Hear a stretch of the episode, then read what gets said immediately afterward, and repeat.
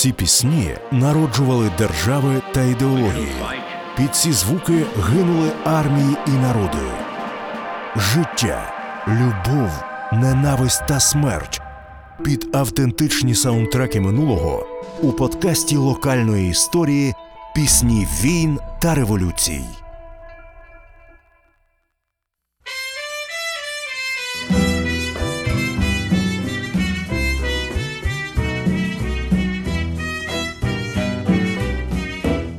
Dos gardenias para ti, con ella quiero decir, te quiero, te adoro, mi vida. Ponle toda tu atención, que serán tu corazón y el mío. Dos gardenias para ti que tendrán todo el calor de un beso, de esos besos que te di y que jamás te encontrarán en el calor de otro querer. Навіть ті, хто ніколи не шукали Кубу на карті, зможуть впізнати голос Ібрагіма Ферера, вокаліста золотого складу Буена Віста Social Club. Цей колектив зібрали американські продюсери наприкінці 1990-х. Зроблено це було для того, щоб зберегти музичну традицію, яка панувала на Кубі до революції. Знімальна та звукозаписуюча група поїхала на Кубу і шукала музикантів, які були популярні до приходу Кастро. Було записано альбом, знято фільм. Фільм і альбом здобули престижні премії і нагороди, а забуті старенькі музиканти отримали новий розвиток кар'єри. Але фільм торкався лише одного з чисельних стилів та напрямків кубинської музики. Процеси, які відбувалися у музичному житті Куби до і після революції, були складними і багатогранними.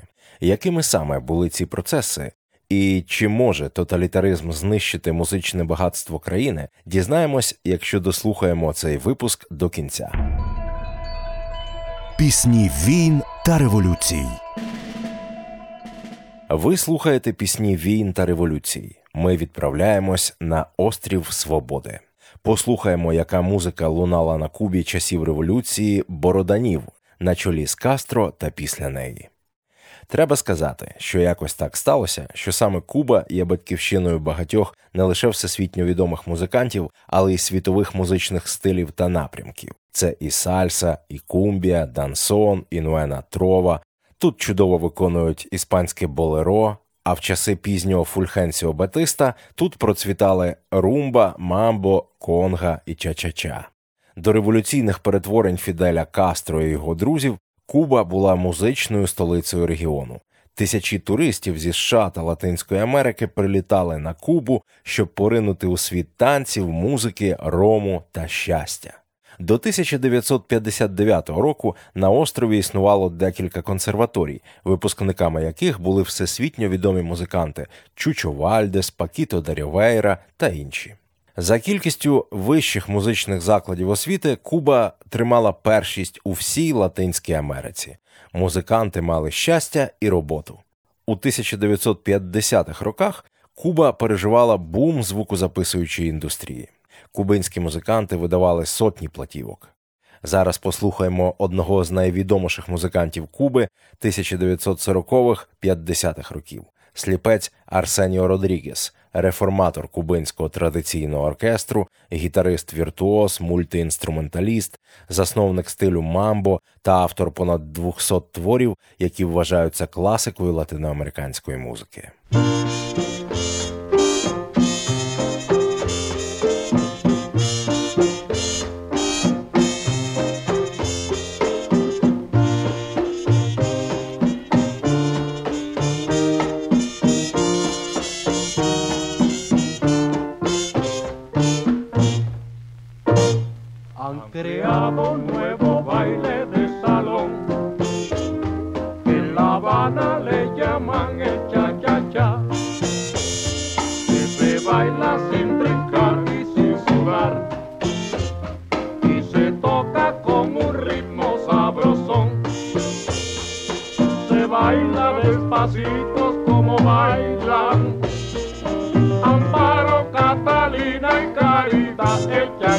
Yeah.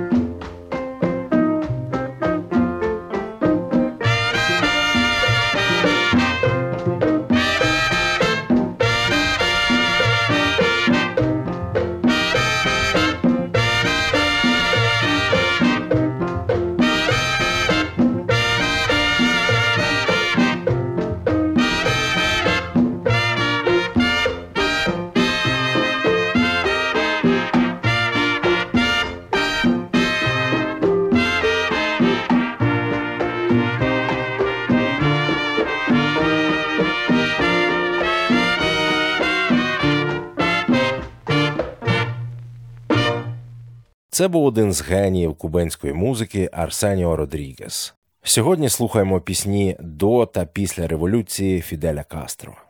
Уся музична ідилія, про яку я розповідав, відбувалась на фоні критичної економічної та політичної ситуації на острові. Треба знати, що до 1959 року Куба була країною, яка цілковито залежала від американських інвестицій. Більша частина кубинського експорту припадала на Сполучені Штати. Монополії США контролювали більше половини цукрової промисловості, а цукор це основа економіки Куби. Ну ще безперечно тютюн. Хоча при режимі Батисти економічне становище Куби було краще ніж в інших країнах цього регіону, основна маса населення жила в крайніх умовах бідності.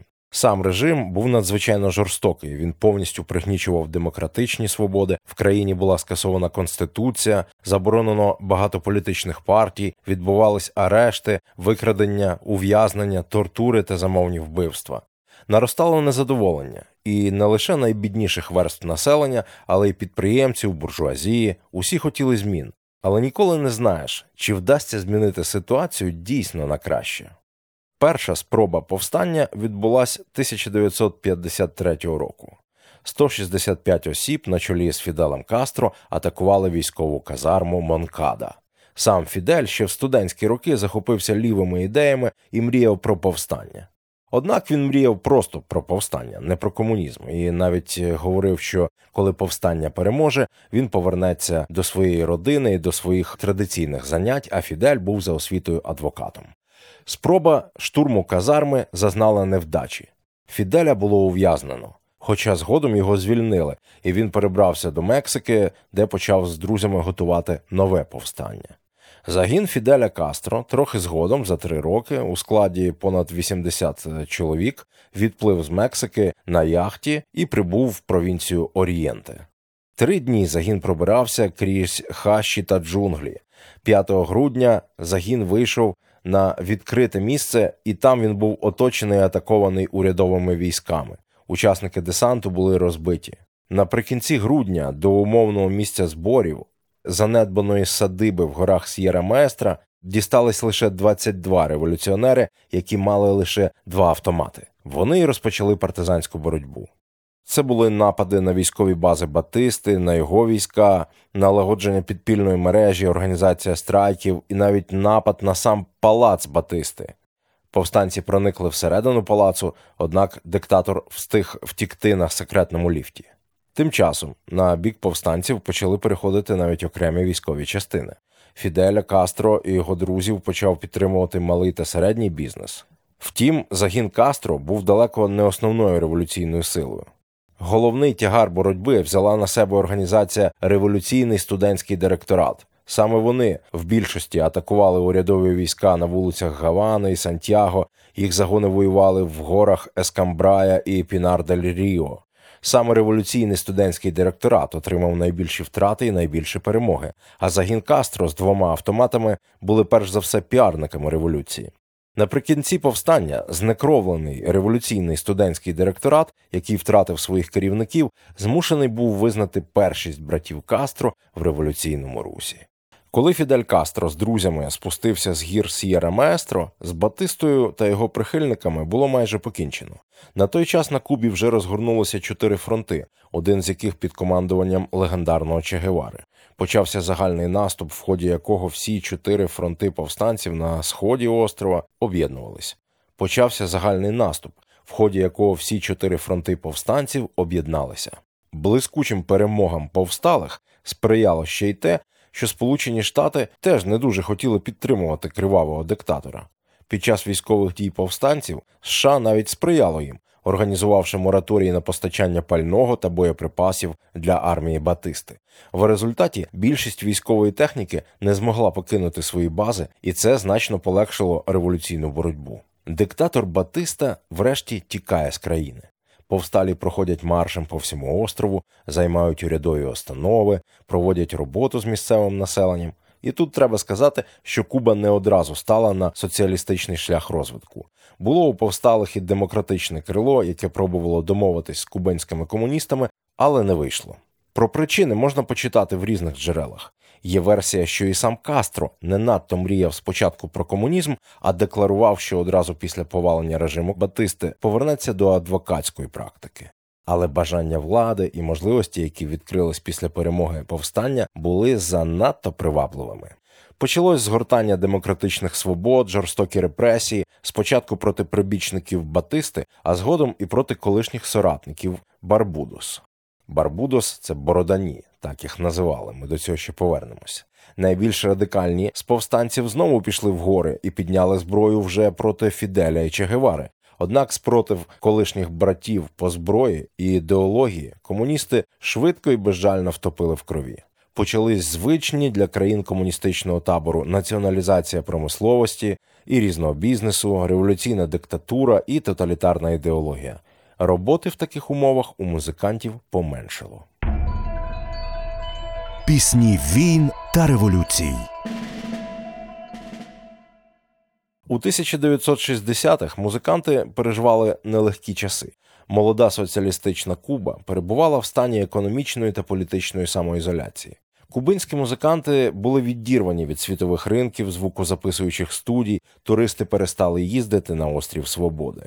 Закрилось безліч майданчиків, де кубинські музиканти могли би виступати. Фіделю Кастру та його соратникам не потрібні були стара буржуазна музична культура. Музика повинна була служити ідеології, як у всіх тоталітарних державах. Але на диво, навіть в умовах тоталітарного режиму і відсутності роботи, геніальність кубинських музикантів, їх кількість та якість робили навіть пісні революційної диктатури та розвинутого тоталітаризму не такими прісними, як пісні ідеологічно близьких режимів. Куба, любовь моя, остров багровой, песня Змінювались лише тексти, але аранжування, мелодії, структури були цікавими та яскравими. Ось, наприклад, пісня присвячена ліквідації безграмотності на Кубі. Так, так, так. Була там і така ініціатива.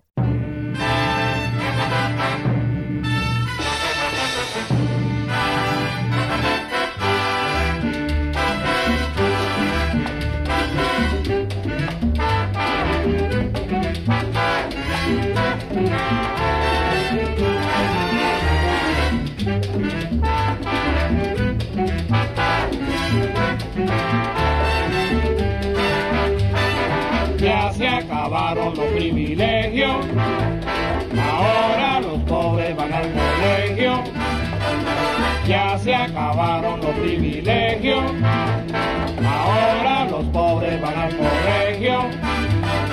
Esta es la rumba patriota de mi nación, la que lleva mensaje que dice vamos a estudiar. Adelante cubano que ahora es la ocasión de aprender si no sabes, si sabes puedes enseñar. Ya se acabaron los privilegios, ahora los pobres van al colegio. Ya se acabaron los privilegios, ahora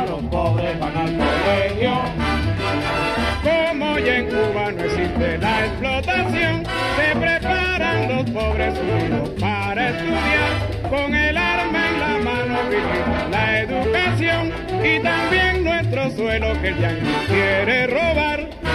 Ya se acabaron los privilegios, ahora los pobres van al colegio. Venceremos estudiando. Habían Venceremos estudiando. Que no sabían leer. Venceremos estudiando. Pero le envió Fidel. Venceremos estudiando. Los alfabetizadores. Venceremos estudiando.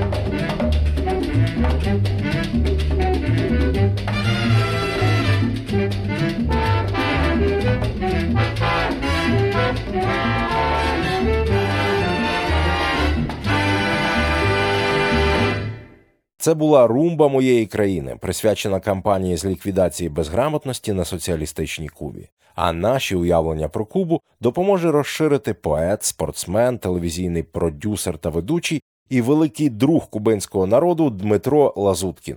Дмитре, привіт. Розкажи, будь ласка, яка була твоя місія на Кубі і коли це було?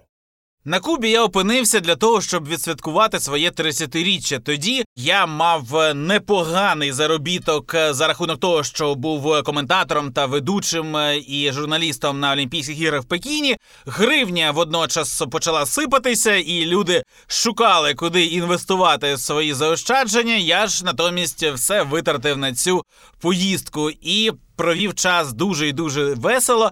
Знову ж таки, 2008 рік, 30-річчя, ром, музика, веселощі і драйв е, кожного дня і кожного вечора. Ось е, такі у мене враження, які е, залишила після себе Куба. Гавана, Тринідад, Варадеро. Я практично всю країну проїхав, побував на могилі Че Гевари у Санта-Кларі. Ну і надивився, і надихався, і натанцювався. Скажи, а чи доводилось спілкуватися з місцевими про політику, чи це табу? З місцевими спілкувалися про політику. Дуже обережно вони висловлювалися про Фіделя Кастро та про його брата. Всі дуже любили Че Гевару, натомість е, чинну владу особливо не критикували. Вочевидь, е, трохи побоювалися. Хоча видно було, що особливої симпатії не відчувалося до тодішнього лідера Куби. Дмитре, а які пісні грають на місцевому радіо і телебаченні? На телебаченні та радіо грали пісні революційні, а також традиційні для Куби веселі пісні, сальса, румба і різні регетони, які тоді входили в моду. Багато було такого всюди, і на дискотеках, і на офіційних, так би мовити, носіях, які випромінювали цю сонячну енергетику. Передусім, це була національна музика або музика, яка стала національною. Знову ж таки, революційні пісні також доводилося чути. Причому, якщо це були пісні про того ж команданта Че Гевару, то їх співали щиро, емоційно і з ніжністю та трепетом. Чи схожі ці пісні, що грають е, на революційній Кубі, на музику СРСР за духом? Я не думаю, що це сильно нагадувало пісні офіційні, які грали у радянському союзі, які лунали по телебаченню в радянському союзі. Все таки при подібності атмосфери кубинської на початку 2000-х пішли певні процеси. Не те, щоб демократизації, але потепління. І м, такої цензури аж жорсткої не було. Мені здається, кубинський життєрадісний характер він е, має перемагати будь-який офіціоз. Е, Принаймні, я це спостерігав. Давайте зараз на підтвердження слів Дмитра послухаємо пісню Los Barbudos. Це Бородані. Саме так називали угрупування Кастро, які не мали часу голитися в горах Сієра Маестро, і борода була їх визначальною відмінною рисою. Так їх називали і друзі, і вороги.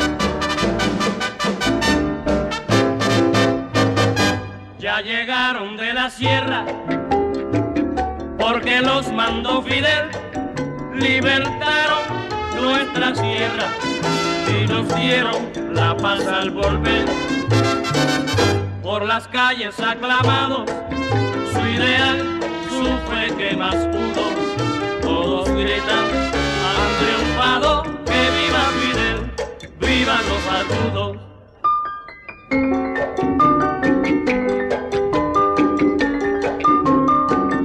Ya llegaron de la sierra, porque los mandó Fidel, libertaron nuestras tierras y nos dieron la paz al volver. Por las calles aclamados, su ideal, su fe que más pudo, todos gritan, han triunfado, que viva Fidel, vivan los barbudos. Que viva Fidel, vivan los barbudos, viva Cuba libre, viva el 26.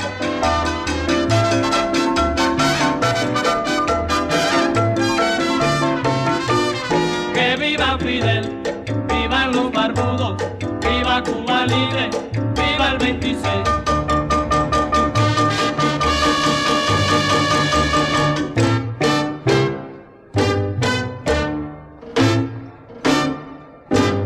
Que viva Fidel,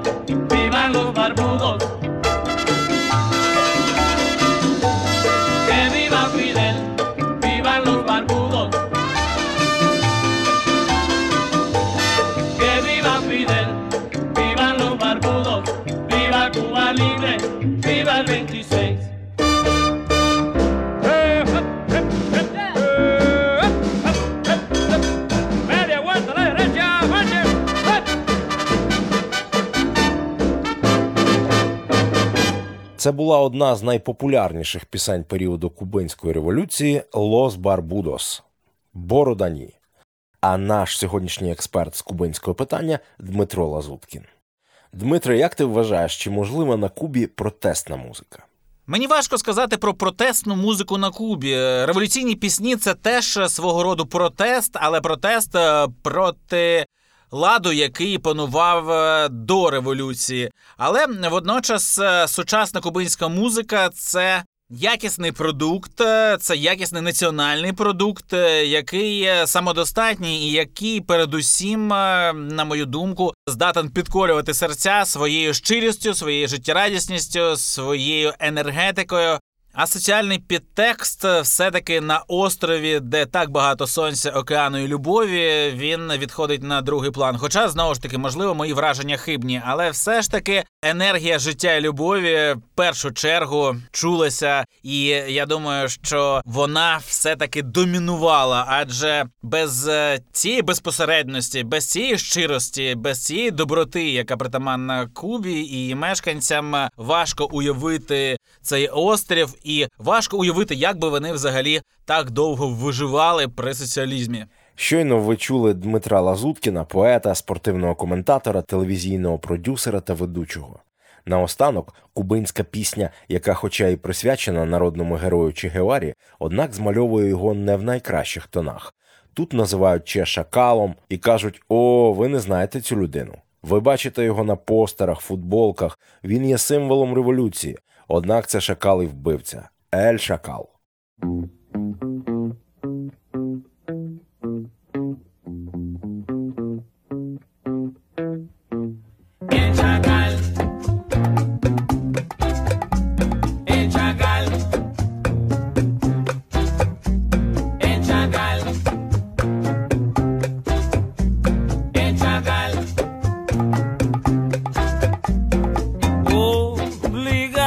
ponerte en histórica altura. Promovieron tu bravura al mundo entero con tu muerte.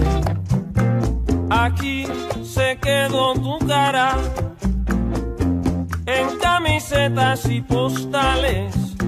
Nos dicen todas las verdades del chacal de la cabana.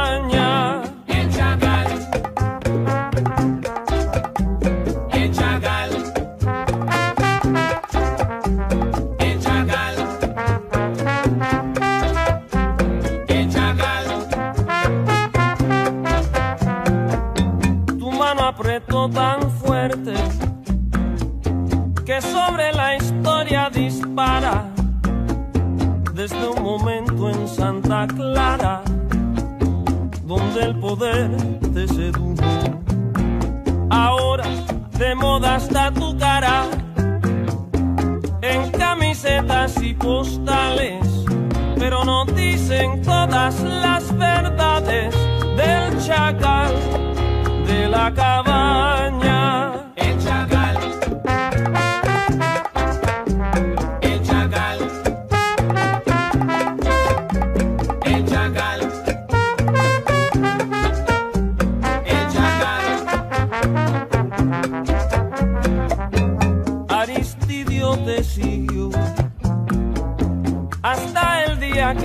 De la mentira. Cuando él te dijo que se iba con una 32, usted lo silenció.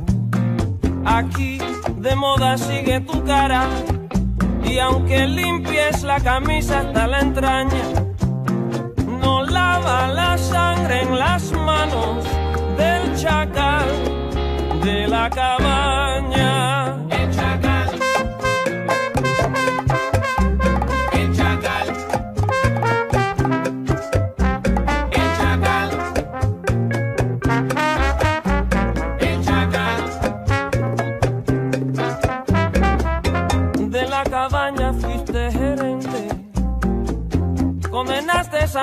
Al matadero. Más te gustaba jugar guerrero. Despidiendo tú mismo los inocentes. Ahora hay de moda está tu cara. A las mujeres que dejaste viuda le extraña. Como puede estar en todos lados el chacal de la cabaña.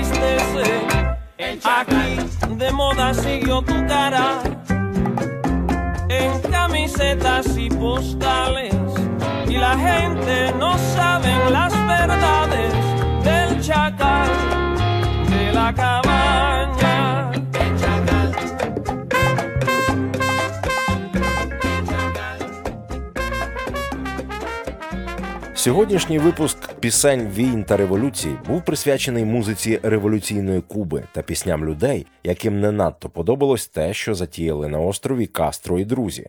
Як бачимо, Куба острів музичних геніїв, і навіть тоталітарний режим не в змозі зіпсувати прекрасну музику цієї перлини Карибського басейну. Нам же вивчати інші музичні історії і готуватися до наступних випусків пісень війн та революцій.